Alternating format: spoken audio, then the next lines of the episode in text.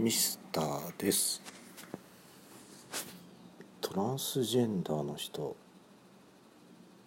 ってたくさんいますよね。割合が増えました。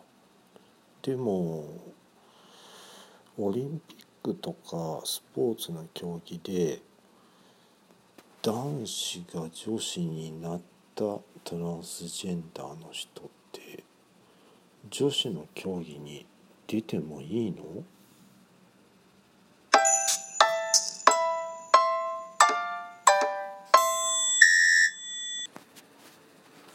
アメリカで話題になった強すぎる女子リア・トーマスさん。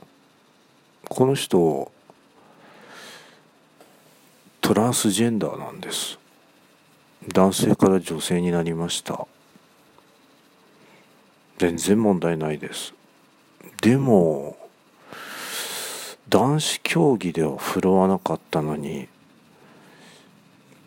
女子水泳で強すぎる女子になっちゃいました。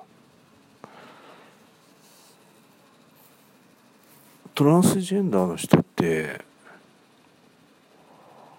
どっちにどっちの競技に参加したらいいの？